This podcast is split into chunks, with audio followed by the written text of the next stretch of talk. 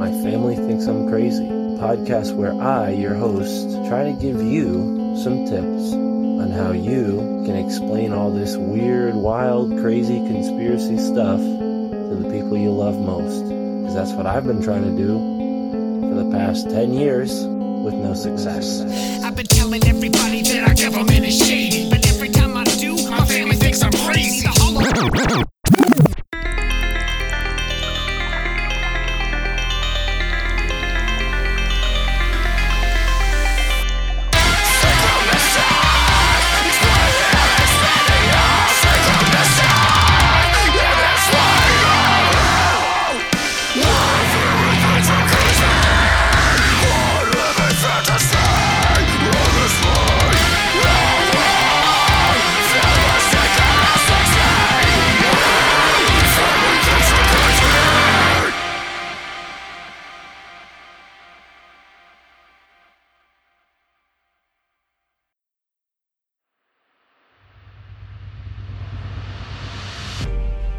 Ladies and gentlemen, welcome to the My Family Thinks I'm Crazy podcast. On today's episode, we have Travis Mateer, aka William Skink from the Zoomtown podcast. He's also from Missoula, Montana.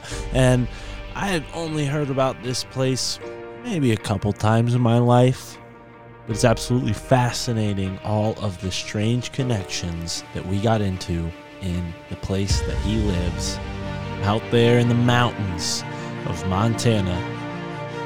Synchronistically, Michael Wan and I have been doing a new podcast called Your Handbook for the Apocalypse. And Michael reached out. He said, Hey, here's my friend Travis. You should talk to him. The magical conversation that you're about to hear is totally synchronistic.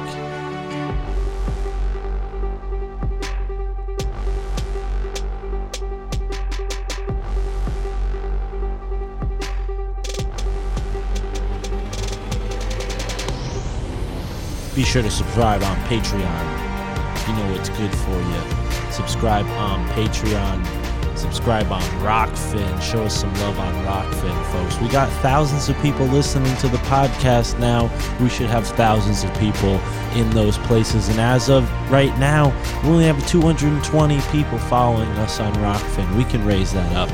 We can totally raise that up. Patreon, we got 27 going strong. But guess what? I'm proud to announce that we have reached 100,000 downloads. Thank you so much to everybody who's listened to the podcast and helped me achieve that milestone within the year anniversary, which is coming up. So be tuned, be uh, ready, stay tuned okay? And be tuned. Be tuned in, all right? To the My Family Thinks I'm Crazy podcast on October 5th, 10 5. That is the one year anniversary of this show. And the 11th is the 27th anniversary of my birth. So celebrate with me, folks. Second year is going to be even better.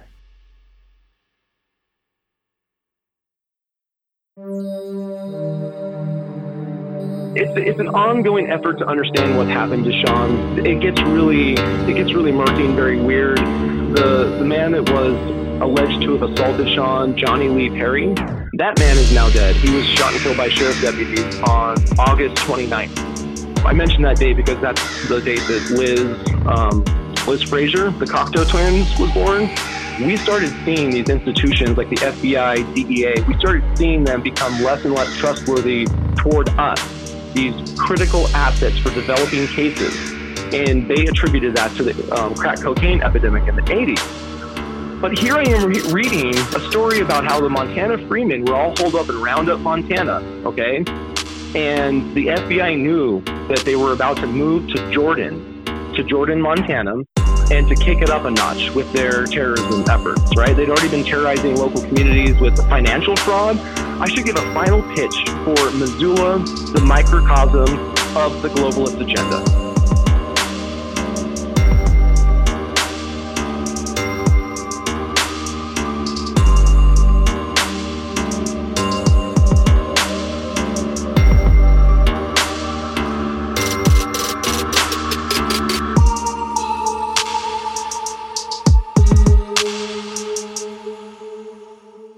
Ladies and gentlemen, welcome to the My Family Thinks I'm Crazy podcast. Today on the show, we have Travis M from the Zoomtown podcast, and him and I got connected via a good friend of mine who I just podcasted with today. Our new podcast, the Your Handbook for the Apocalypse, on the Susquehanna Alchemy feed. And Michael, I always trust, you know, that whatever he's bringing my way, it's going to be interesting. And this particular time, he introduced me to our guest today, Travis, also Yay. known as William Skink. Travis, thank you for joining us, man. How are you today? I'm doing good. I'm just doing some uh, last minute synchro mystic work because when we talk about this stuff and when people like Michael Wan are involved, there seems to be an acceleration in the synchronicity. So, yeah, I got a lot of stuff to, to talk about, but um, I can maybe just start with a quick introduction because no one is going to know me. I'm very new to the podcast scene. Um, and so I can just start there. Be uh, that would be great. I think one thing I just want to mention before you introduce yourself further is Yeah. something that Michael and I discussed a lot in meeting and off the air is this idea that like people are inspired by his work to then go and look into their local area and I'm sure people have heard my show before. I've heard me talk about this before because it inspired me to look into Connecticut.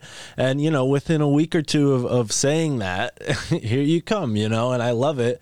You know, tell people where you're from and maybe start with like how you got interested in, you know, before you got found Michael Wan's work and all that. Maybe what woke you up to like the larger mystery and, and this kind of like, what Mike and I have been talking about, like the apocalypse, the revealing, but you know, Yeah. really like what what woke you up, so to speak.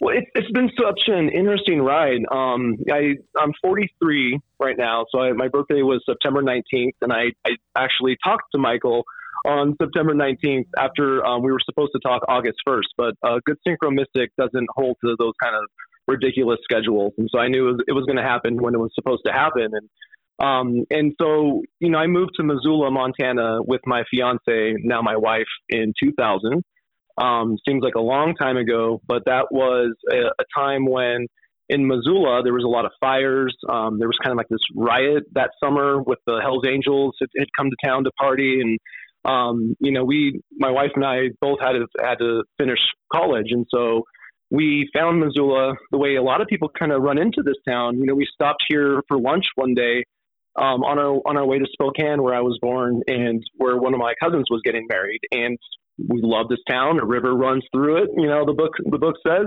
and we decided to to move here and finish school. And so that was 2000. Um, 21 years later, three kids later, um, you know, I'm trying to kind of make sense of this new normal we all find ourselves in, and to you know, kind of get up to up to speed. I guess 9/11 woke myself up in my 20s, but um, really March 2020 when the world shut down and I realized, you know, the, the scale at which uh, institutions and large forces were moving. Um, I mean, I think I entered a, a fear fog like a lot of people um, and some synchronicities having to do with um, asking the higher power for help and um, and Legos. Legos became a big part of my sort of self care and, and sort of waking me up, which is funny. But um, you know, some synchronicities just really got me waking up to the larger presence and and something outside of the way we experience time, sending us some messages. Um, and synchronicities for me have been these little signposts that I need to to kind of follow, these little threads to follow. Um, and so I've been doing that for a while, not really knowing that there was any kind of maybe systemic way to think about it or to apply it. Um, and then I heard, you know, Michael Wan on the Higher Side Chat. I'm familiar with Christopher Knowles and his work at Secret Sun. Um, and then Jason Horsley is another person that is like my trifecta of synchromystics. Um, and so I'm just really excited to kind of share my insights and to add this larger meta conversation about you know, how we navigate this new world. So I'm getting a couple things coming through here that are definitely significant. Obviously, rivers. Missoula was very Yeah. interesting. And something you mentioned when we spoke on the phone the other day is that not only is there a river that runs through the town, but there's a lake that has five r- rivers that receive. It, the lake receives up to five rivers. Is that? Did I get that correctly? Glacial, yeah, Glacial Lake Missoula. So the the, the um, geological history of this area, um, Glacial Lake Missoula, way far in the past, was this um, significant um, sort of event when when the ice dam broke. I'm not sure how long, how far back in, in the geological time time frame we're talking, but um, it really shapes in large part like the Columbia Gorge area. Um, and now we have, I think, five rivers that come into the Missoula Valley. So um, the Clark Fork River is one of the main rivers. We have the Bitterroot River. Um, the Blackfoot is sort of the famous uh, river runs through it um, book and movie that people might think of when they think of Missoula. Um, they also might think of like David Lynch and some other things, but um, the Alcohol or is it Alcohana River? I, I, I, always like screw it up when I when I say it. But, but Michael's work in, t- in talking about just the flow of water and some of the things that I'm looking at in Missoula, um, you know, what developments and sort of gentrification are some topics right now that that we're grappling with, and a lot of you know prime real estate is along the riverfront. I'm also looking into Spokane and sort of the historic development of that riverfront to get some clues into how power operates. And and Michael's been bringing those insights that, that I don't think any people really can sort of approach without getting outside of the logical you know way of thinking about things that just help add to my per, my my perception of what's going on in this town. So it's just there's so much in the mix. It's sometimes hard to kind of structure it in a way that makes sense for other people. Um, but I, I love how Michael presents his his work, and it helps people like me to just talk about it. Right, right. Yeah, the Susquehanna River certainly is Susquehanna. Yeah, Susquehanna. And you know, that even that word in itself, it, one of the notable things that I found with the Susquehanna River is that that word itself comes from an Algonquin term, but it has, you know, relationship in some way to some Gaelic words. So, you know, I'm oh, wondering oh, if, you know, the same is true in your research, if you're finding that there are certain words or names of places that have come to the forefront as significant, even if you haven't understood the meaning yet. Like there's plenty of work. Like the Housatonic River is a river that comes through my area, and I, am really yeah. not sure what that word means yet. I should have looked it up by now. But what, what are your thoughts on the names of places in in your particular area? I mean, even Missoula sounds interesting. I wonder who named that. Yeah, there's a lot of, you know, obviously um, indigenous history and um, Salish Kootenai uh, language and a lot of languages that are sort of disappearing. Um, but when, when you're asking me that question, what actually comes to mind is the synchronicity that was just happening for me before we before we started today. Um, because I, before I moved to Missoula, I actually spent a very brief amount of time, about uh, nine months, ten months, um, living in Colorado Springs, and that place is creepy as hell. Uh, Tesla had a laboratory there for a reason. Um, and then I actually worked in, in Manitou Springs. And it's funny, it's funny this is coming up because I, I was talking to someone on the street just, you know, again, about 30, 40 minutes ago. We were talking about dishwashing jobs and how kick ass it is to be a good dishwasher, you know, how every restaurant needs to respect the dishwashing work. I was a dishwasher in Manitou Springs. And um, I, I, wish you, I could show you this, this little uh, visual aid I have with me, but um, there's a, in, a, in an antique mall here in Missoula, I ran across this figure. It's this creepy little figure. It's got a um, like a boy head and a pig body. Um, it's all black with red eyes. And and it, I was going to bring in in terms of talking about the term discernment and how beyond just you know picking up on synchronicities, you need to listen to sort of that inner voice or the intuition or you know that that sort of guidance that you can get if you're in tune with that. Um, and I was just looking up the artist that makes these creepy little figures because he does um, art posters as well and I had no idea that this guy was based in Manitou Springs. Um, and Manitou, I mean, the, the, the history of that area, um, I think the legend is there was some kind of almost like a biblical Cain and Abel um, death, but between two indigenous tribes, and and there was a murder and it poisoned the water, um, and so you know the way this kind of relates to Missoula and just the flow of water um, I initially brought Michael, I, I, hired him, you know, kind of because I wanted to talk to him about some of the synchronicities with um, some investigative work I was doing in Missoula. And um, there was a, the death of, of, a homeless man by the name of Sean Stevenson uh, here in Missoula, January 3rd, 2020. He was assaulted at the homeless shelter where I used to work. Um, Sean his dad was in the Air Force Academy in Colorado Springs. Sean spent some time in Colorado Springs. Um, and so these are the kind of things that, that for me, I mean, of course, there, there, there's personal resonance, and that's what synchronicities are coincidence that you bring your own meaning to. But this is the kind of stuff that I just cannot deny.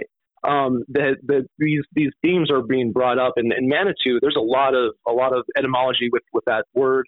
Um, there's a lot of interesting things I think at play, and, and we're just all picking up little signals um, along the way. So, so when you ask about, that's my long response to um, asking about uh, words and language, and, and I think how you can go down little rabbit holes just based on that.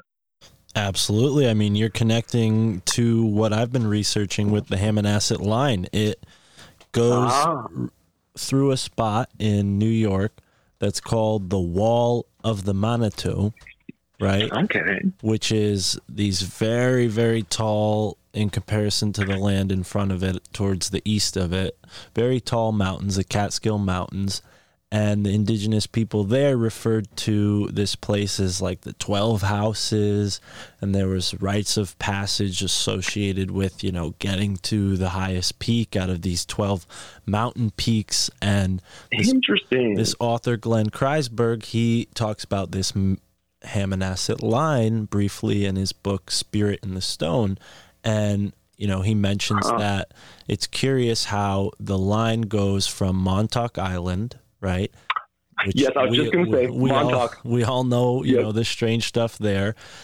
And Yep, then yep, that goes through the Manitou Wall and then up to the Keweenaw Peninsula off of Wisconsin into Lake Superior, which is known for copper Copper Bay. It's like a copper ancient copper mines were allegedly there, but there's also an island off the coast of this point called Manitou Island, and the Hammonasset line goes straight through it, according to Glenn's work. So, yeah, this is Wow. so interesting for us because we're looking into the Hammonasset line. It goes right through the state that I live in, Connecticut, and as you know, it makes its way over Long Island Sound. It goes through like 15 to 16 different Wow. towns.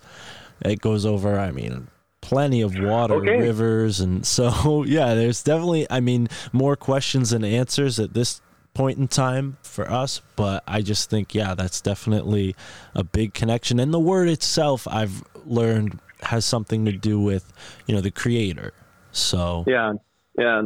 Well, let me add to that because um, so, so the the Wilma is this building, um, and part of my conversation with with Michael Wan was about the Chapel of the Dove.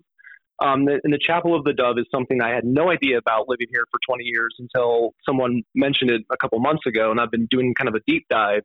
And it's this kind of weird place in the basement of the Wilma um, where Edward Sharp, the the co-owner at the time, would show movies. This guy really loved pigeons. He raised a pigeon. Um, very kind of odd and interesting. And and the Wilma, the building, the, the current owner um, became sort of a lightning rod because of his potential use of public money um, to build something along the Clark Fork River. He was going to um, help build this giant convention center. It was not supported very well. Um, his name is Nick Checota. Um, Nick Checota came to Missoula from Wisconsin. Um, Nick Checota's dad was Joe Checota. Um, this guy is very rich. He tried to buy a senator seat. Um, Joe Checota was so unpopular, as was the other guy that was running at the time. I think this was in the 90s. That a dark horse candidate by the name of Feingold ended up winning and rising to power in Wisconsin. And so, you know, this guy Nick Checota um, is now this sort of local uh, Missoula oligarch who um, he owns Logjam Presents. Um, he controls most of the cultural production in terms of music. So if you want to have a show here in Missoula, you're going to have to deal with uh, Nick Checota's outfit. Um, he's gotten a lot of public money, um, a lot of bailout money because of the pandemic. Um, and so this is one of the guys that I'm looking into that I'm putting my neck out to sort of expose that, you know, gets me kind of interested to lawyer up when it comes to protecting myself. So when you mentioned Wisconsin, that's where my mind goes immediately. Wow, very interesting. Yeah, if if not just for the you know the namesake, yeah, I think the the Manitou is certainly important, and I noticed that the Clark Fork River is is on a place called Council Grove, and you know this theme of like you know, a council location, a place that's significant, a significant meeting place. Is there anything Oh, that looked into over there? Are you kidding me? You're you're hilarious. This is this is this is this is fun. Um, um, that's one of my favorite places to go take my dog. Um, I have a Newfoundland by the name of Abby. wow. Um, and so I get, you have no idea how many poems. I, I write poetry. I get poetry when I go out there almost every time. Um, and I'm not um, sort of egocentric enough to claim that I'm 100% the author of all my poems. I get help the way I get help in a lot of ways, you know, guidance. And so, yeah, Council Grove is one of those places where I go and I write poems. So I'm glad you brought that up. It's a beautiful place. Anyone, anyone coming through should definitely check it out. And as you and I had that conversation um, on the phone about, you know, doing more um, work to bring people into sort of your own backyard, um, I think those are the kind of areas that um, that people need to to be more aware of in terms of some of the magic in these um, land- landscapes and locations. I'm so glad you brought up Council Grill. That's great. Well, it's funny. I'm just like folks should know we didn't prepare that at all. I'm I just No, was like, no. oh, I don't know enough about where Missoula is, so I opened up my Google Maps. You know, oh God, bringing Google into this, Of course. and I just am like, all right, where's the Clark Fork River? And I found it, and then I found you know Council Grove State Park naturally, but. Yeah, in the same you know respect, what I'm looking into with the Hammonasset line, it crosses over many different state parks, and then connecting it all to Michael Wow. Wan's work. We just spoke about it today. I think this episode will come out after that episode's released, episode three of your handbook for the apocalypse. But Yeah, the yeah. Hammonasset line crosses the Susquehanna River, so it's like Wow. you know there are these definite connections and you know i think it's it's like what michael wan was talking about like a, a gaia matrix so to speak or like a Mhm. organic network that energy is conducted and sent along and it's no coincidence that they build these places like the wilma theater along places that have an energetic resonance are there any other places in this area in missoula or in surrounding Uh, areas this is this is going to be ridiculous. Um, how do you spell Hammond? Um, is it is it H A M M O N D? It's uh, a Hammonasset, so it's spelled H A M M O N A S S E T. It's a, I would imagine it's probably like Okay. a, a, an Algonquin or Pequot word or some, you know, some kind of tribe's word that because the, there's a lake that's named Hammonasset, and there was a man named Hammonasset in. And some of this stuff, you know, when I talked to Michael, I was like, you know, you can almost like um, turn this on at, at too high a, a decibel and and see too many connections and synchronicities and. Um, a lot of the free association that we're doing is, you know, blowing my mind, but it's also just kind of throwing things out there. And, um, you know, I, I try not to read necessarily too much into it. So, um, for example, um, the Hammond building, so H A M M O N D, has just come up for me recently.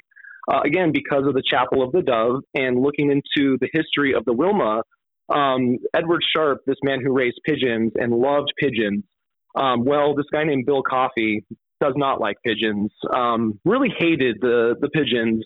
And there was some controversy back in the 80s about these pigeons because I think they were shitting all over his building, the Hammond building. So Bill Coffey owned the Hammond building um, right next to the Wilma.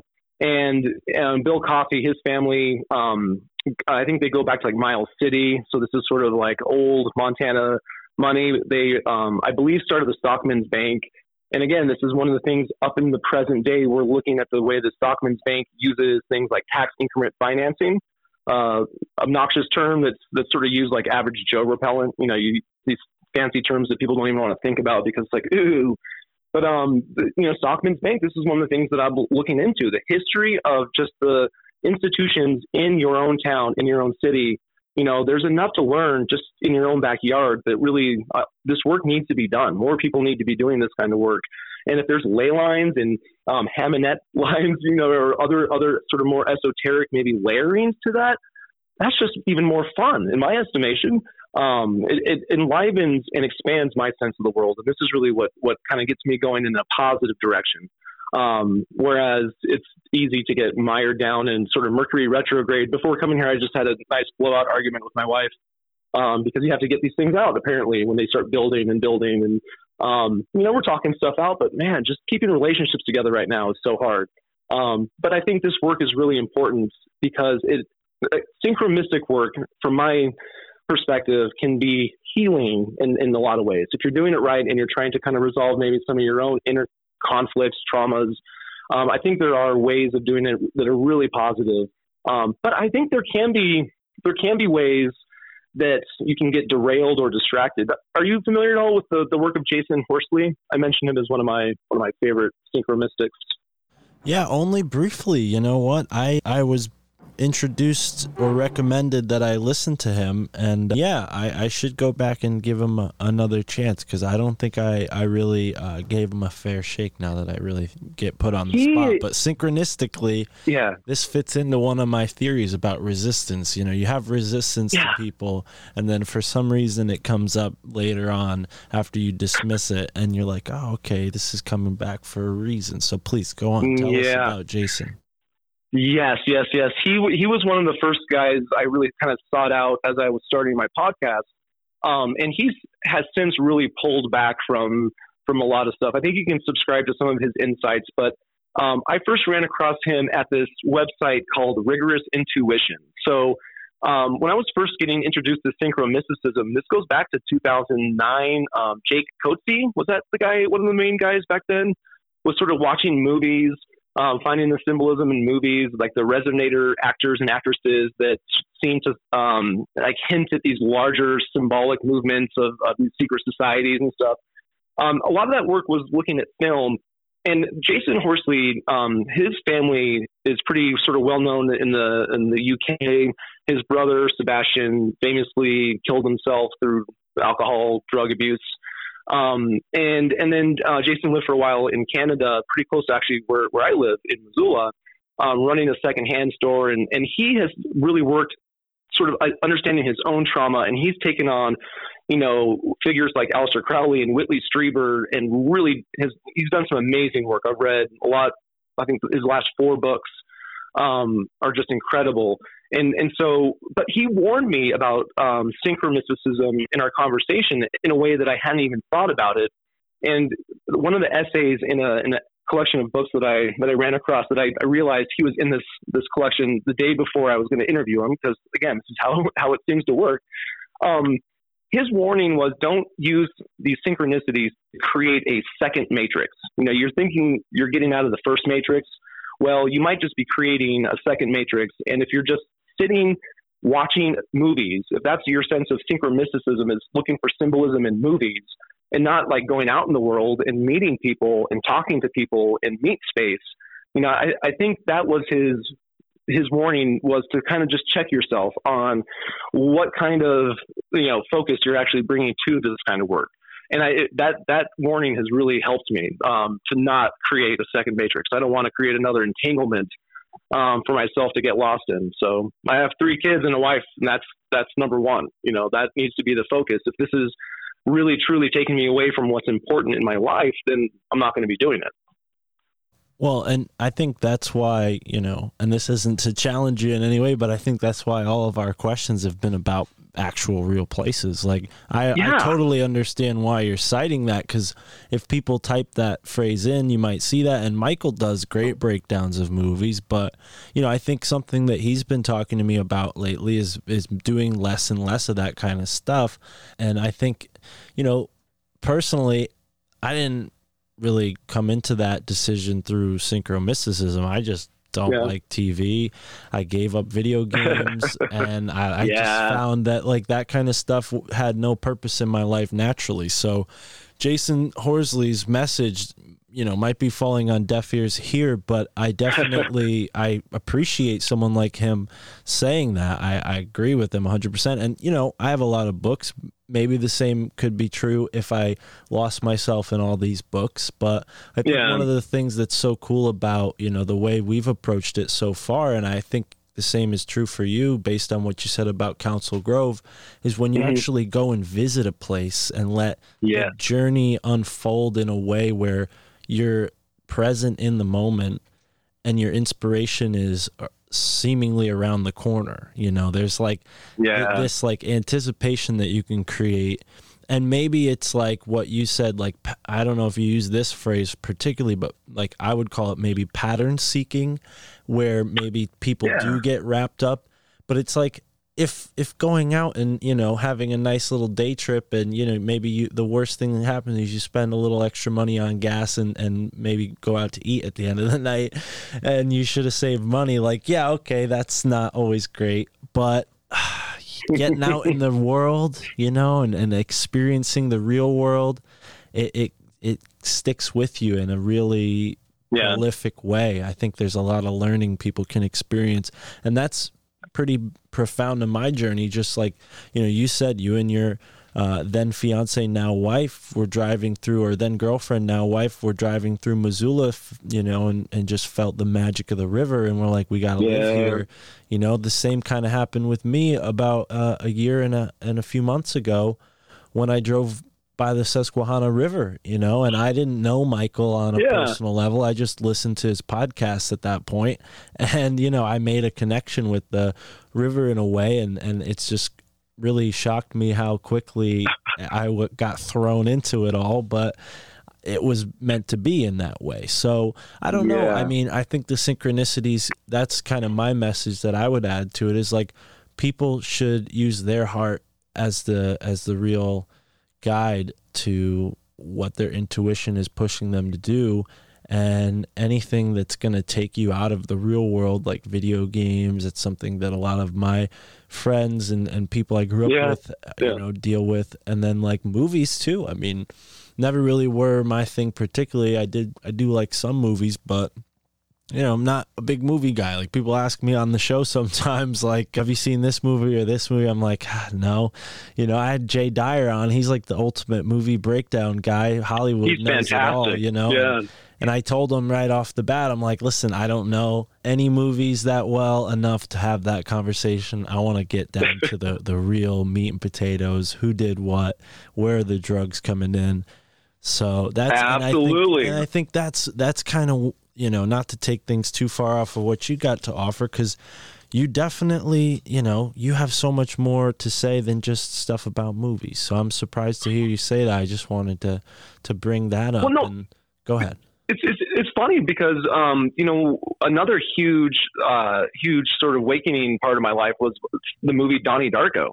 I mean Mm. Donnie Donnie Darko is one of the most important um sort of pieces of media um in my in my life um for a lot of like really strong personal reasons but um, you know, I don't want to dissuade the idea of, of, of getting information um, from from films. Like predictive programming is real.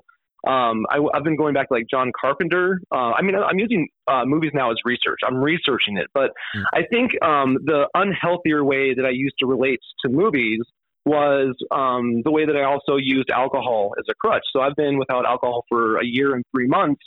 Um, and that's been such a, a blessing in my life to not have that as sort of this um, dependency that that I was kind of using as this cliche artist that wanted to apparently suffer and um, you know drink my Bota Box every night, um, make it really light by the end of the night, and then uh, not necessarily remember you know what was what was going on at the end of the night. So um, you know in terms of looking at movies, I started to realize as I was getting away from that influence that you can co-create this dark reality if you're not um, approaching it by doing the inner work first and getting some kind of inner balance. And so I still look at Netflix. I still look at a lot of this um, this stuff out there as as important to acknowledge because it is controlling a lot of people. Um, uh, Jason Horsley really looks at film now as sorcery, you know, and I think uh, neurologically your brain doesn't necessarily recognize what it's seeing as not real, and so in a lot of ways, you know, this prepping ourselves um, with this like trauma induced mind control. I mean, this is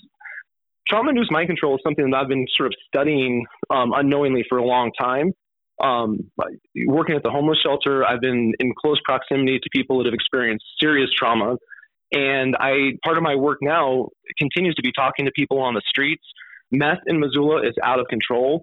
Um, there's a systemic uh, reluctance to do much about it, and it's pretty dark in a lot of ways that will sound crazy if I get into details, which I'm not right now. But um, I mean, that really was what I brought Michael in um, initially to help me understand is is what was going on with the synchronicities relating to um, a mayor that we've had for 16 years that um, that we're really trying to expose. Um, I mean, the the corruption in a liberal town like Missoula, where people are just so resistant because of their ideology to not really look at what's happening. And now to have a pandemic, you know, and our, our mayor um, on CNN next to Don Lemon, you know, and, and people in this town really, really believing that there's some, you know, terrible, awful crisis in the hospitals when I can literally reference um, Department of Health and Human Services data.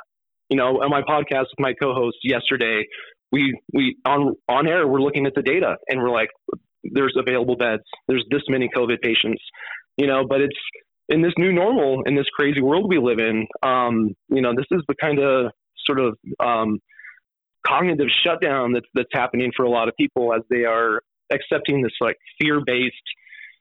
I don't know what it is, but it's I mean it's beyond mind control at this point, but it's it's freaky. But I'm trying to keep a positive out, outlook because um, I see a lot of opportunities, but um, it can be very hard. know.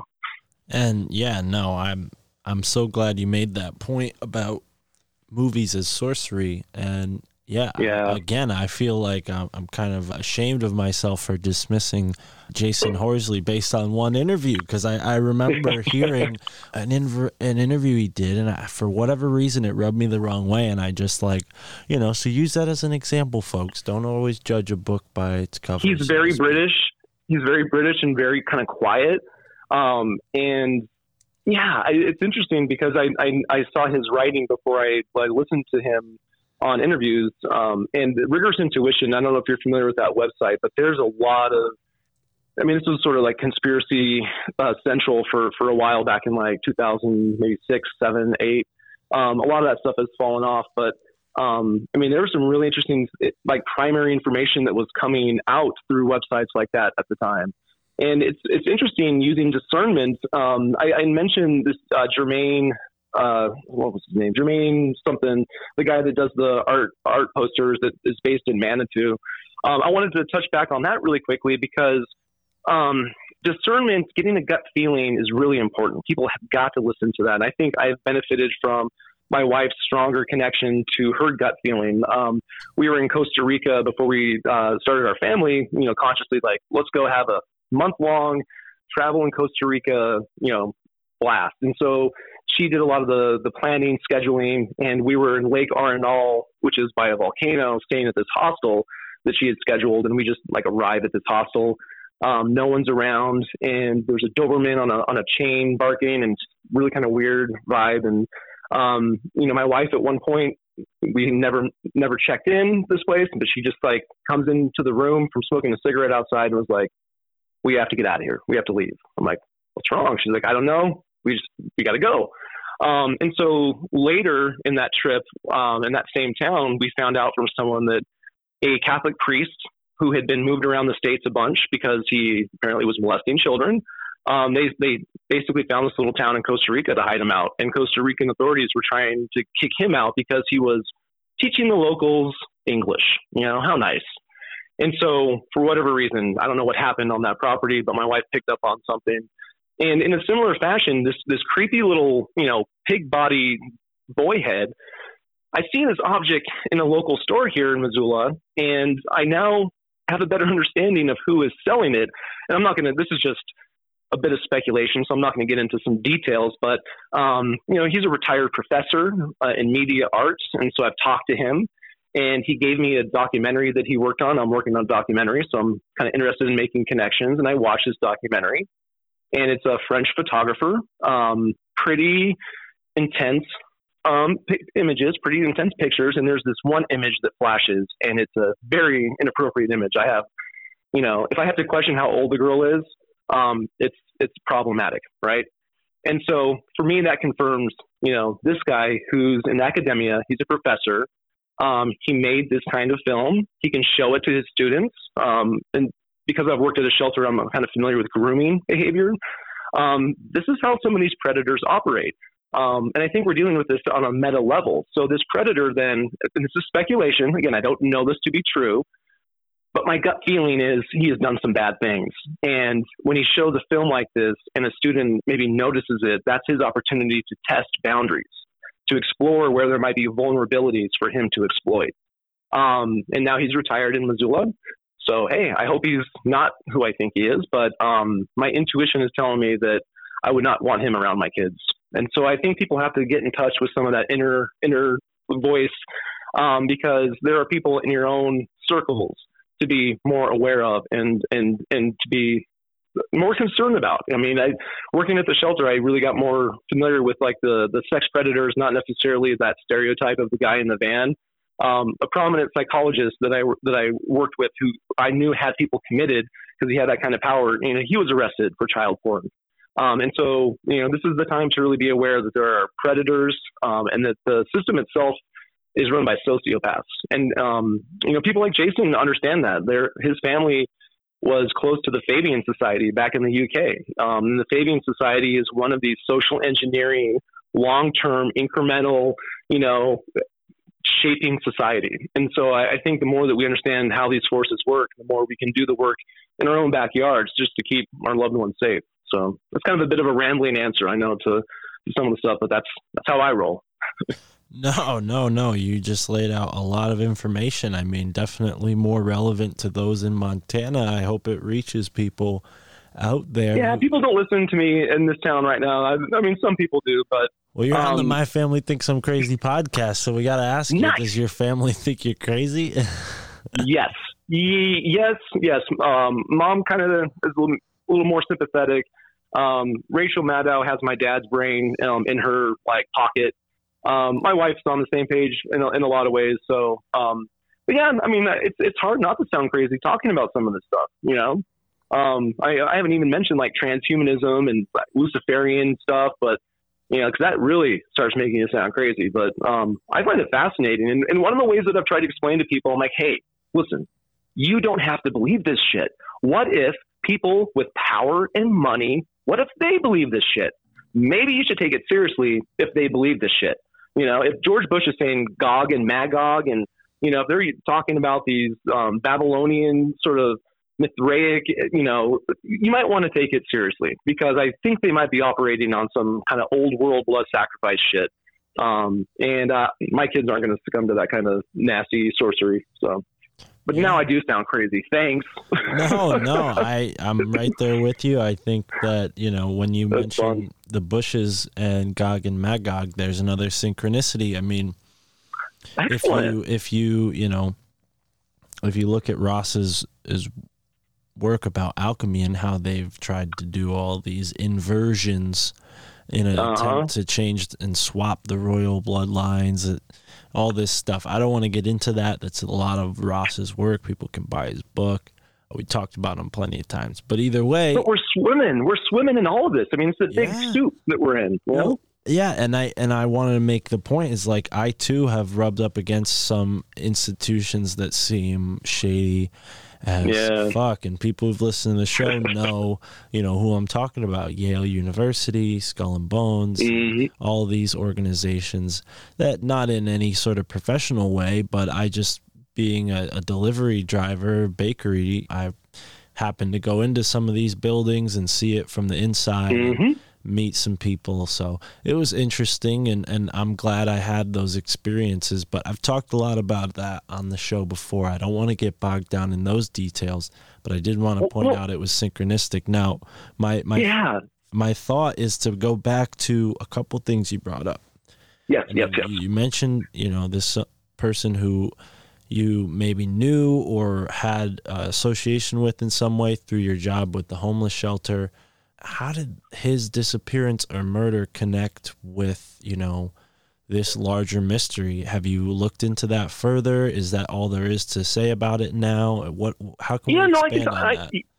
yeah absolutely. I mean my first interview was with um, sean stevenson's sisters so uh, jay shell and angela. Um, i mean I, I launched the podcast on january 5th 2021 because that was a year um, to the day that he was removed from life support. So you know, I, I, I put in my notice to leave my job January 3rd. Um, Sean was attacked January 3rd. Um, our mayor actually took office for the first time on January 3rd.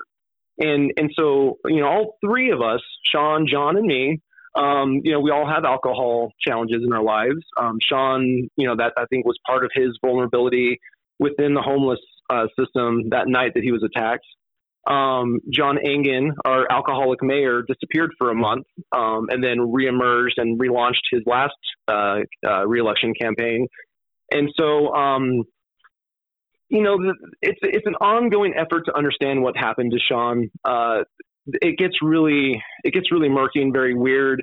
Um, the the man that was alleged to have assaulted Sean, Johnny Lee Perry, um, that man is now dead. He was shot and killed by sheriff deputies on August 29th.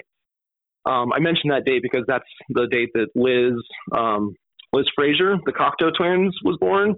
So I was kind of like reading Christopher Knowles, kind of anticipating something on August 29th, and damn it, um, not that that has any sort of bearing, but um, for me, the death of John Lee, Johnny Lee Perry is pretty worrisome. Um, I've actually had two conversations with this guy who's now dead. One of them was in April, where he was telling me about being a targeted individual. I don't know if you're um, aware of sort of the TI ideas out there, um, but that topic kind of freaks me out a little bit um, because of some of the stuff that I've read and researched. But um, I had a conversation with Johnny about being a TI. Um, and it actually was a fairly positive conversation. We talked about love being a higher vibration and you know, I, I, talked about some of the suspicions I had that he was not the primary person involved in um, in the physical assaults against uh, Sean Stevenson, and and so when I saw him on August 9th um, of this year, and you know, he was in a much more agitated state of mind. Um, he was walking on West Broadway by the homeless shelter, the Poverello Center. Uh, he had his shirt off and his hands up in the air um, like like pointing them to the sky like they were guns. And so I, I parked my car and approached him and, and filmed him and talked to him, um, asked him what he was doing. He's like, I'm destroying. I'm like, what are you destroying, Johnny? He's like, police. Um, and there was a portion of the of the video I haven't released yet um, because you know after I I filmed this happening, I was alarmed at what he said, so I called 911. You know, and it took me a couple days to actually get a response from the police. And all of this is so worrisome, um, you know, in a lot of ways that it, you know, this this this young black man. I, I shouldn't have to say his race, but you know, in, in Missoula, that's there's a lot of virtue signaling around, and a lot of donating uh, to nonprofits around race. Um, we're about like 94% white, um, but um, here's a young black man who's saying some pretty incendiary things um, after uh, allegedly assaulting someone the year before and killing him and he's basically just been allowed to sort of be out out there, being pretty, you know, from what I hear from other people, pretty aggressive. But after I put this footage out, um, it took me about a week. So I put the footage out on August 16th, you know, and then he turns up dead August 29th. And still to this day, it's been over a month now. The sheriff's department has not released any information about which deputies were involved. Um, he was shot uh, sort of west of town in the woods. I'm not sure how a homeless guy who didn't have a vehicle, got out um, in the woods. Um, but this is where you know stuff like meth, you know, stuff like federal federal investigations um, into stuff like that um, can be can be kind of concerning. And, and the way I'm going to relate it actually to some of the synchronistic work. Um, one of the books that I picked up on my way back from Spokane before I talked to Michael, um, I just started reading it about four or five days ago, right? And it's called False Prophets. And this book is fascinating. It's about about these two criminal, uh, not criminal, um, confidential informants. So CIs, confidential informants, um, and this this husband and wife team um, were working this kind of CI realm back when they they actually worked with professional CIs. And so this was like late 70s and 80s. Um, and this couple ends up um, taking a last job infiltrating the Montana Freemen.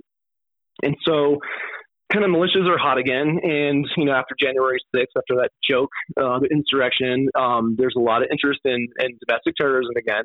But I'm reading this book about these CIs infiltrating the Montana Freemen. And it's been very interesting to hear the perspective from these people saying, hey, we started seeing these institutions like the FBI, DEA, we started seeing them become less and less trustworthy toward us, these critical assets for developing cases and they attributed that to the um, crack cocaine epidemic in the 80s. But here I am re- reading um, a story about how the Montana Freemen were all holed up in Roundup, Montana, okay? And the FBI knew that they were about to move to Jordan, um, to Jordan, Montana, um, and to kick it up a notch with their terrorism efforts, right? They'd already been terrorizing local communities with um, financial fraud. I had no idea the Montana Freemen were involved in the level of crazy financial fraud um, schemes and false paper and all this stuff. I mean, it was really quite extensive. And the FBI had this couple infiltrating this group for months and months. And the FBI knew that this this group was about to re- relocate in a in a much easy easier to defend sort of fortress. And the FBI just let them do it. They just let them do it. And when did they do it? Um, it was September 28th, 1995. And so I'm reading this last night on September 28th.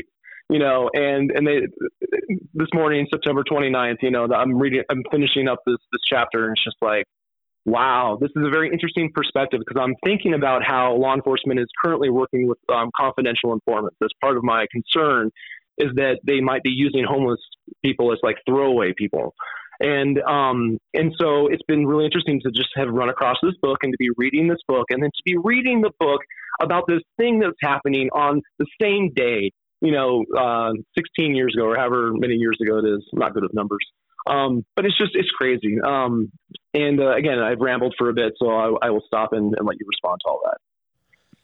No, please don't ever feel like you need to stop. we love it. Keep going. I my heart goes out to everybody in that position of homelessness and it does concern me that that might be going on. I think, you know, the whole structure of society is stratified based on class and then they give us this, you know, illusion of a race war when really it's a class war and it's, you know, a symptom Yeah. of of, you know, this elite system that encourages corruption and encourages deception and manipulation and and and people create these pseudo monopolies of trust. And yeah I, I think you know it's just I mean I my heart goes out to you especially for being brave enough to look into this stuff. I mean in a place like Montana Yeah. you know there's a lot of open space you know. It's like I'm sure there's there's you know a lot of people that carry weapons around there because it is the kind of place that you know you can just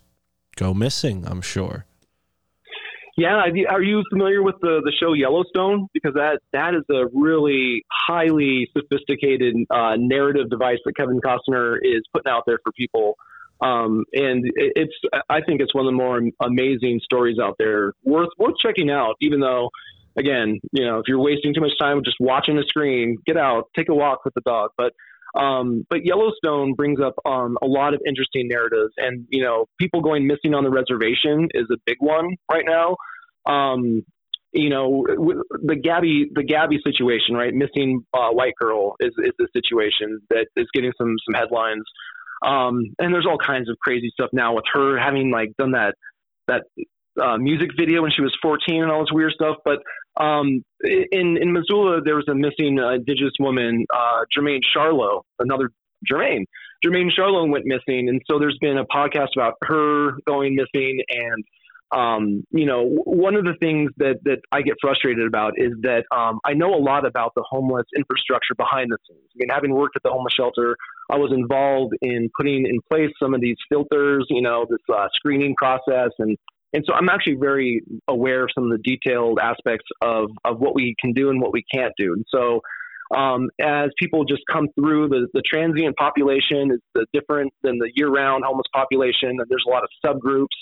Uh, there's a lot of just you know young street kids, and there's um, people on disability, and people that should be in nursing homes, and I mean it's just a very sort of complicated stew of stuff.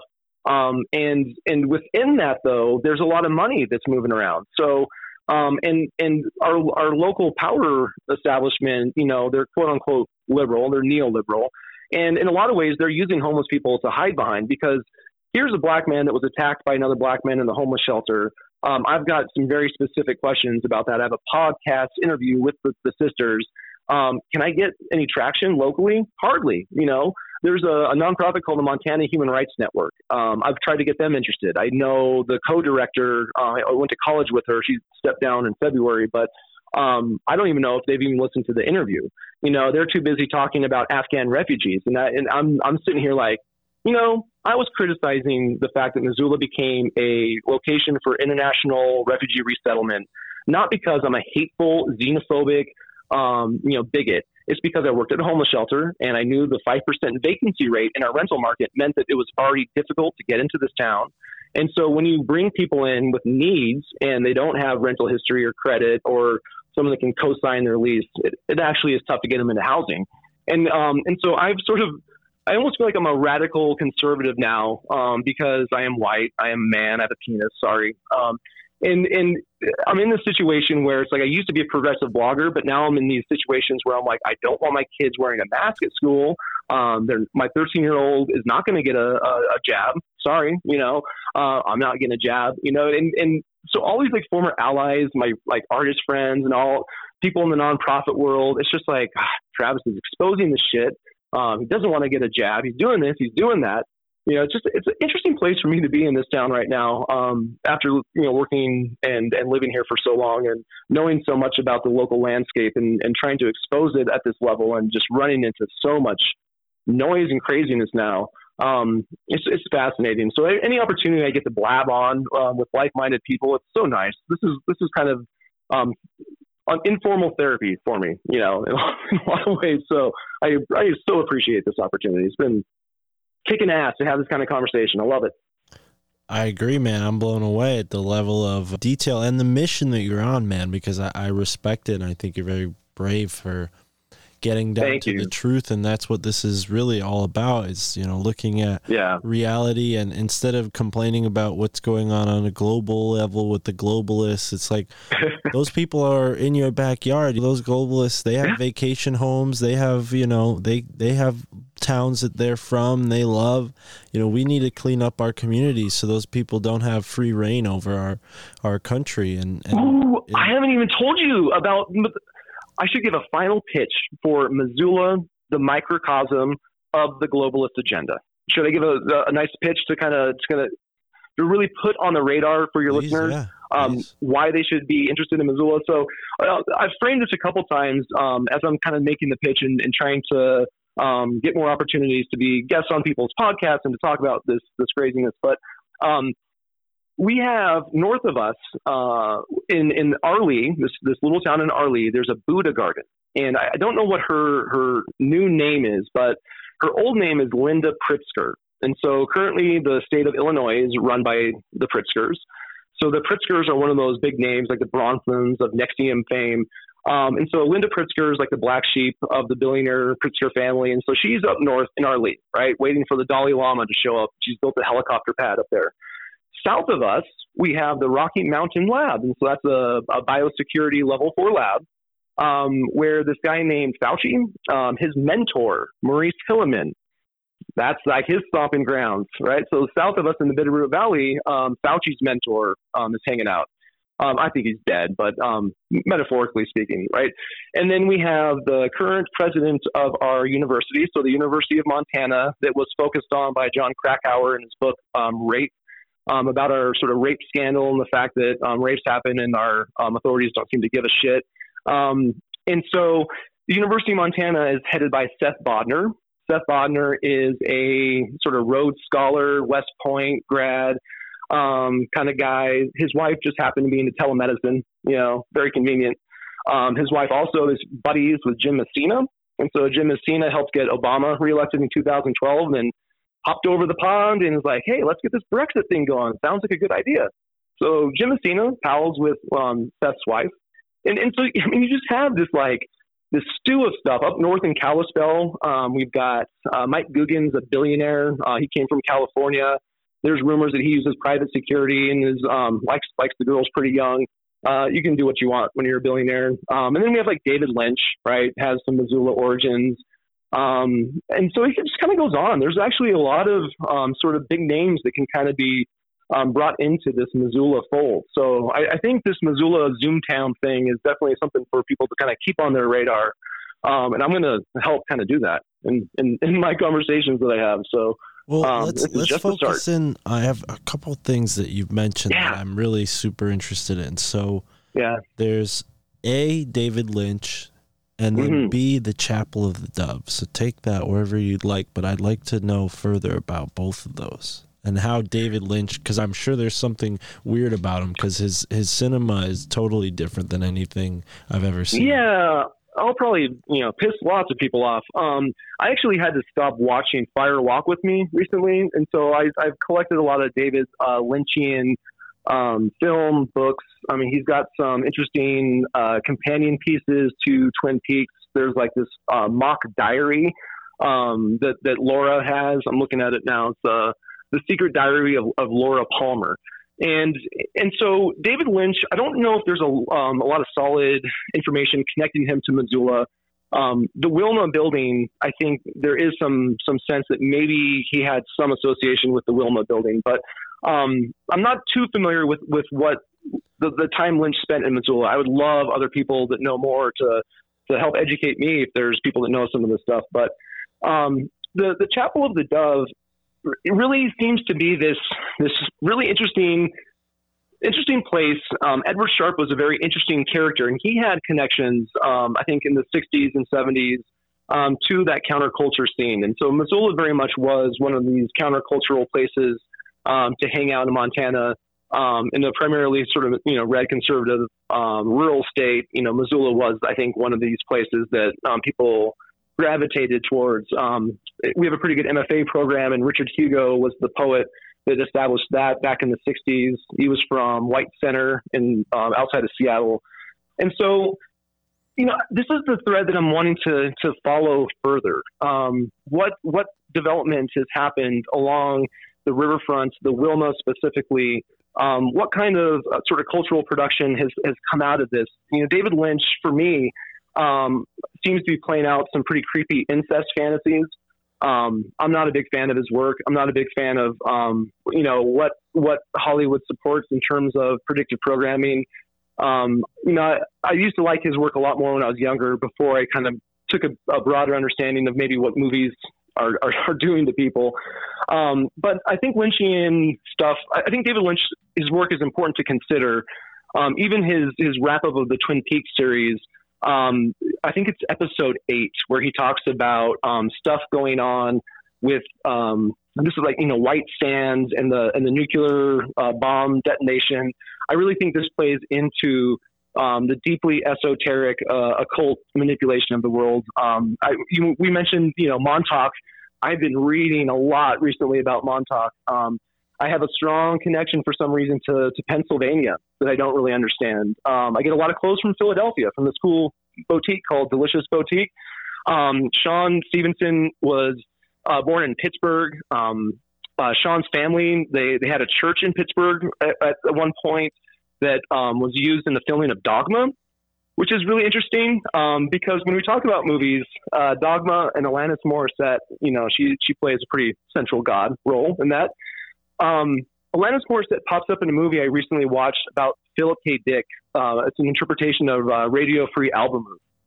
And that movie blew me away. I think um, in terms of writers, uh, Philip K. Dick is up there in my top three. I think he was the most important prophet of the 21st century um, or 20th century. Uh, the guy, his 1974 experience, um, the, the pink beam of light, you know, I, I think in a lot of ways what we are dealing with is broken time. I think time really did get broken. Um, this kind of goes back to Donnie Darko as well. The idea of um, stepping out of your role, creating tangent universes, and I, I think what synchronicities themselves might be um, are efforts by people or or forces outside of time helping us reintegrate timelines. You know, I really think there's something to this, um, to time being broken, going back to the Philadelphia experiment. Um, you know, Aleister Crowley was deeply involved in that shit. That guy, that guy pops up left and right. Um, I see 11s all the time. I don't know if you have that experience, like 11, 11, or just seeing ones all the time. Um, there's a lot of just weirdness surrounding all this. And I, I think it, it comes back to time and it comes back to it being broken in some sense. So that's, again, what I will just kind of throw out there in a rambled bunch of information for you. I'm following you. I love it. I think the Montauk project is something I want to get into. You said you've been studying it lately. Let's let's talk about it. What have you found that's interesting? I mean, there's a lot of media out there already about the Montauk experiment. I think some things are highlighted more than others, but what have you found? Is there anything that stands out? You know, it's just um, God, it's hard to sort of pin it down. We my my family went on a July Fourth, you know, Fourth of July uh, road trip to um, to the west coast of Washington State, and I'm I'm reading Montauk, you know, along the way, and um, there's this explorer. I can't remember his name, but um, he's the guy that disappeared in Brazil. Um, they think he may have disappeared in the caves, searching for like, you know, the Golden City. Um, and and we got to this place that we had rented, and and this guy's like biography is there. You know, there's there, there's just these things that seem to be kind of you know just pointing to, you know, again, time being broken in some way. But um, I know there's more specific things related to, to Montauk, but that was like a couple months ago, which now feels like a couple eons ago. The way time feels like it's just speeding up. Um, but I, I will mention a conversation I had with someone recently in which she was talking about deja vu, and she said that she was having deja vu so much it was becoming like debilitating. Um, and and the way she was kind of describing it, I'm like, huh, like maybe what's happening is you just um, you did some things in other timelines, and, and those timelines are sort of reintegrating. So every time a new timeline reintegrates, you experience some kind of deja vu. Like it is the Black Cat Matrix kind of thing. Maybe that's what's going on. You know, and um, I, I, I actually uh, prescribed her to watch Donnie Darko. Like it might be maybe helpful for her. Um, but you know, I think people are experiencing a lot of just strange things going on, um, especially after that confluence, the sort of astrological stuff um, I, am also drawn to the idea of star seeds and people kind of waking up to the, you know, what they might be needing to do in this in this moment. Um, and so I think a lot of this stuff for me is just very active, you know, and, and I just look and try and, and, and stay present enough to see the small things um, and, you know, responsive enough to, to being a, a dick and a, and an idiot. I mean, I'm blind to a lot of stuff still. Um, and so as I'm following these new paths and directions, you can't forget, you know, some of those duties and responsibilities that, that you might still have out there. But it's a it's a fascinating thing. It's what gives me the most hope in terms of um, seeing opportunities in in the craziness because um, it's hard to keep that perspective. Um, I, I lose it all the time, but I find the more I get out there and talk to people, and the more I'm out there in the world, that's where I'm really getting the energy to continue going forward. The more that I'm looking at Twitter and you know doing some of those things, I took Twitter off my phone a long time ago, um, but everything is reinforcing how toxic the screens are. Um, I have kids that like I battle the screen every damn day. I'm trying to make sure that they're getting out. Um, you know, my wife does a lot more in terms of you know having to work with the remote learning that they did for for the the past year, but you know, just making sure that the kids aren't getting swallowed up in this craziness. Um, we live in Montana, so we get to go out to the, the river and the, and the woods. And we're so lucky where we're at looking at Australia, looking at some of the other places in this country, um, I try and remind myself like we are still like in a pretty good place. This is the time to, to realize what, what you have to fight for um, because things are changing pretty quickly. So, yeah, no, well said. I agree with you. I think, you know, that definitely comes to mind being in the Northeast. We're like choked out by New York. You got to go through New York to get to the rest of the country out here. So that's been cons- October first. October first is going to be the big showdown. I mean, I'm I'm really starting to feel a lot of energy building, um, really towards towards that. You know, what makes you say that? Um, because that's a deadline um, for a lot of people um, in terms of employment. Right. Um, I some of the some of the people I'm working with here, um, and if you hear a little something, I got a call coming. I'm just ignoring that. Uh, veterans, you know, the, the potential loss of uh, veteran um, services, VA services, VA benefits. Um, you know, I, I don't think a lot of people understand that in some ways the, the, the sociopathic elite have already declared war. You know, people don't understand the, the new non-kinetic information war, psychological ops. They, there's not that sophisticated. Too many people just don't have that that understanding. So, um, you know, I'm doing my best for the people I think I can kind of reach still um, to try and keep, you know, people in my local community trying to, to find who has that potential because um, it's a crash course at this point in realizing what they're what they're pulling off. Um, you know, if you can if you can be uh, on, on you can be unvaccinated after still getting one jab, or I think it's like two weeks after your second jab. You know, um, it's just it's incredible the language that's being used and the power that these words have over people's minds. You know, um, I, I, continue to be pretty impressed uh, in a in a creepy way with with what what they're accomplishing. Um, it's like, wow, you guys have been working at this for a while.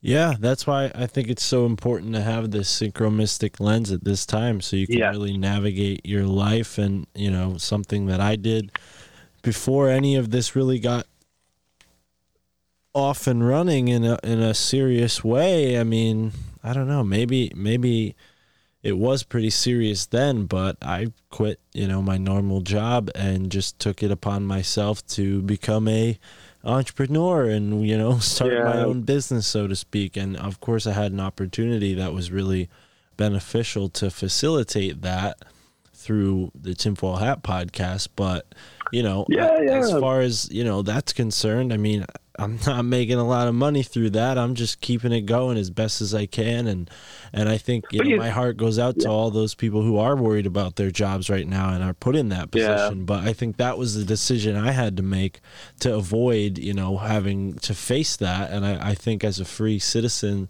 of this country i don't believe that i'm going to ever have to get that jab and i really Yeah. kind of trust that. But you know hey I, I could be wrong and, and maybe it will be a give me liberty a give me death type moment. You know my stance is pretty much settled uh, with this podcast. But hey guys this is all for comedy purposes. If anybody's listening from montana like uh, you know, don't get me involved. But no i i, I, I again dude my, my heart goes out to what you're doing because i think you know the homelessness epidemic is not just you know something in your state it's all across the nation you know.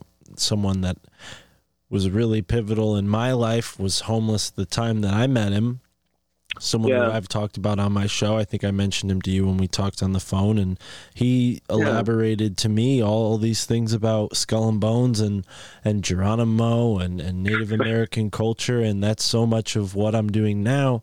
And you know I was in in New Haven to talk to homeless people. I was in New Haven to go to community college and in between classes I found myself you know in the park talking to him cuz that's just where all the homeless people happen to be. Yeah. and I never really was afraid to just meet people because I'm pretty tall, so I'm not like easily intimidated by just like you know what maybe the average person from the suburbs would be intimidated by going to the, the city, you know, because it is it, Yeah. for, for being on a university, it is a pretty rough city. There's at least uh, at that time, especially in 2015, it was like top 10 in the country for one of the most dangerous cities, New Haven, Connecticut. So I Oh, wow. definitely, Yeah. you know, I definitely avoided some some dangerous stuff in a, in a lot of ways and learned a lot pretty quickly.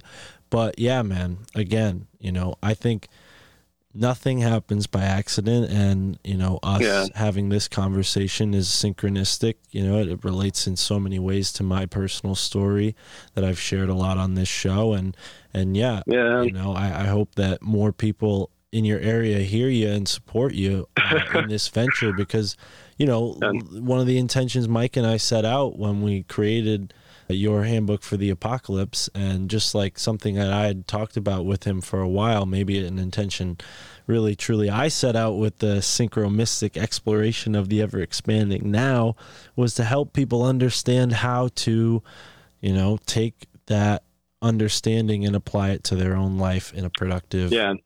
Proactive way.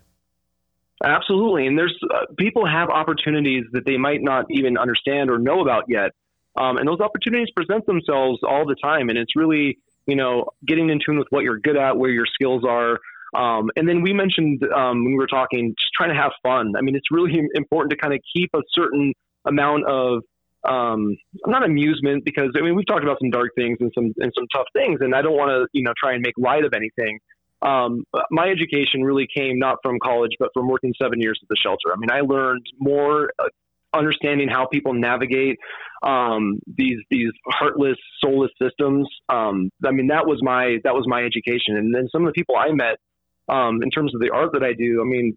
I, this veteran that just sat on the footbridge by the University of Montana campus, I would talk with him all the time, and it was during the the daytime and a few times at night you know i'd see some of his compadres come by and a little bit more in, into the cups you know and um, but i was a very pampered suburban kid myself. Um, and and so i really have a lot to to thank you know the people that helped educate me about you know what's kind of going on on the streets. And that's that's why i'm in in this position able to help another family understand what happened to their loved one um, because I am able to to be a bit of like a code switcher and go still you know talk to people at the camps and um, and still have some conversations with some higher ups you know um, to be that bridge. Um, and so I think anyone that wants to to think about synchronicities and kind of apply them in their own way. You know, think about what you're interested in in the first first place, and and you know, just stuff that that draws your curiosity or um, and, and, start with some of those small little things that just you can't get out of your head. You know, it's something that nagging nagging at you in some way. Um, if you follow some of those those inclinations, I think you might be surprised. You know, what kind of gifts are, are there um, that that you'll find. So I think it's good work to do, and, and the more people doing it, I think the the better things will be in in the long run. Yeah, I agree 100%. And, you know, I think that's a great place to uh, to end it with that in mind. You know, inspiring yeah. and, and get people to take a deeper look at some of the problems that they can solve in their own backyard. Now, Absolutely. you mentioned you mentioned art. Tell us about that. Tell us about what you do uh, other than you know investigating and going on synchronistic journeys. You mentioned that you write poetry. Where can people find that, and, and what what will they find when they look? Yeah, yeah. So um, the the blog that I do is called Reptile Dysfunction. So not erectile, but reptile. Uh, it looks better on the page every time I say it out loud. Is kind of feel a little more stupid, but um, my about page has a couple links, and so I have a Substack page where I'm writing fiction. Um, I have a link to where you can get my book of poetry. Welcome to the Covaxicon. Um, I'm working on another collection of poetry called um, Babylon by Gaslight, um, and so I'm hoping to kind of get that out. But I'm working on a, a website, williamskink.com. I'm hoping to get that more sort of finalized here soon. I'm trying to kind of level up. Um, and another thing I wanted to just mention quickly is Legos. I don't get paid by Legos, and Legos are expensive, but um, I have created what I call a sort of um, plastic metaphorical narrative device. Um, in my shop, I have built a Lego world.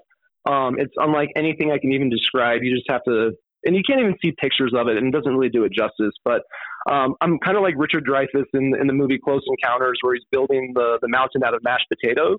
Um, I'm doing that in my shop with Legos, and so um, Legos have been this like amazing kind of uh, sort of healing. Um, I just I love it. I mean, it's something for your hands to do if you want to just follow the um, follow the, the instructions. But I am a master builder, and so I freestyle um, and I, I, incorporate Legos and toys into little um, figurines and sort of um, sculptures that I do. So I'm, I'm, hoping to get some of that visual stuff out more uh, prominently. Um, I, am mo- mostly focused now on just uh, updating the blog six times a week, putting a podcast out uh, once a week, um, and then the documentary that I'm working on. So I have a lot of irons in the fire, but um, when I left my my pay, paying gig, I basically said I'm going to throw the kitchen sink at what I'm trying to accomplish, and so that that is what I am doing.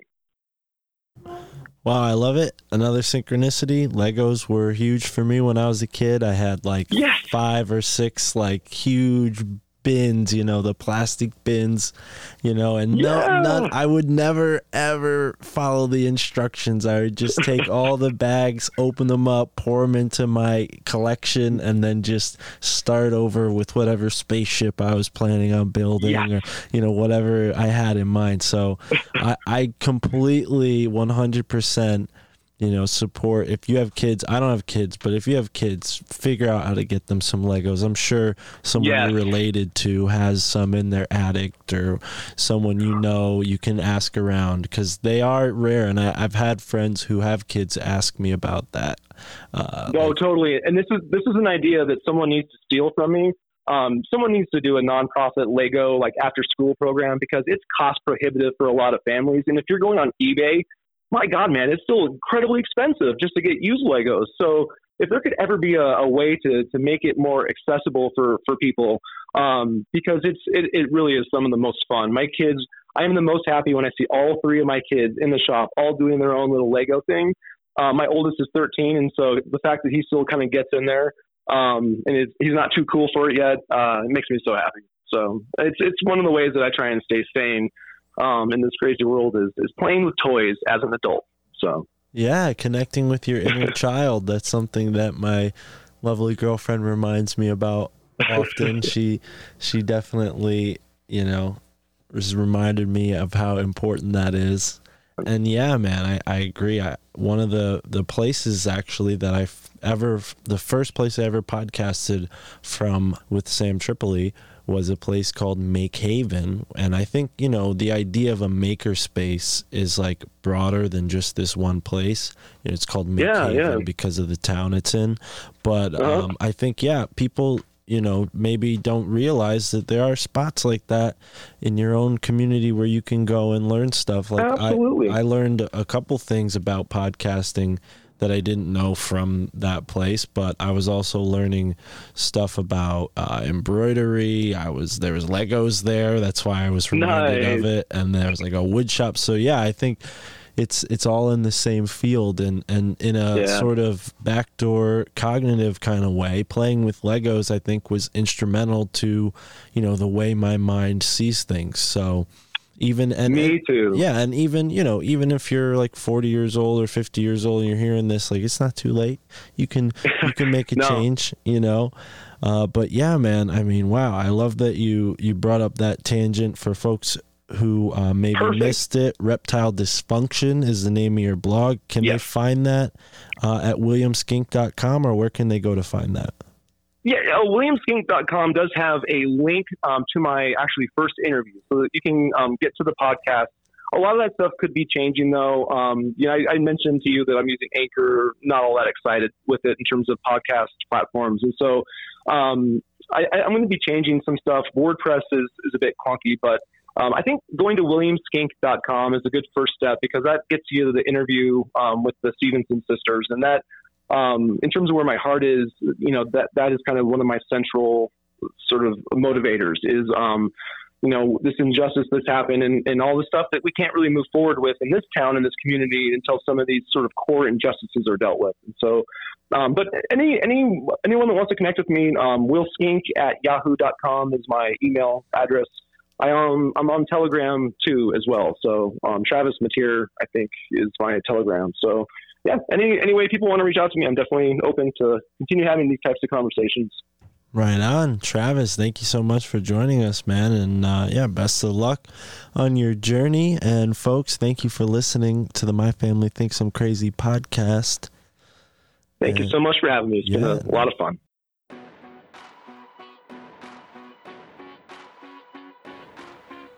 All right. Thank you for listening to another awesome episode of the My Family Thinks I'm Crazy podcast.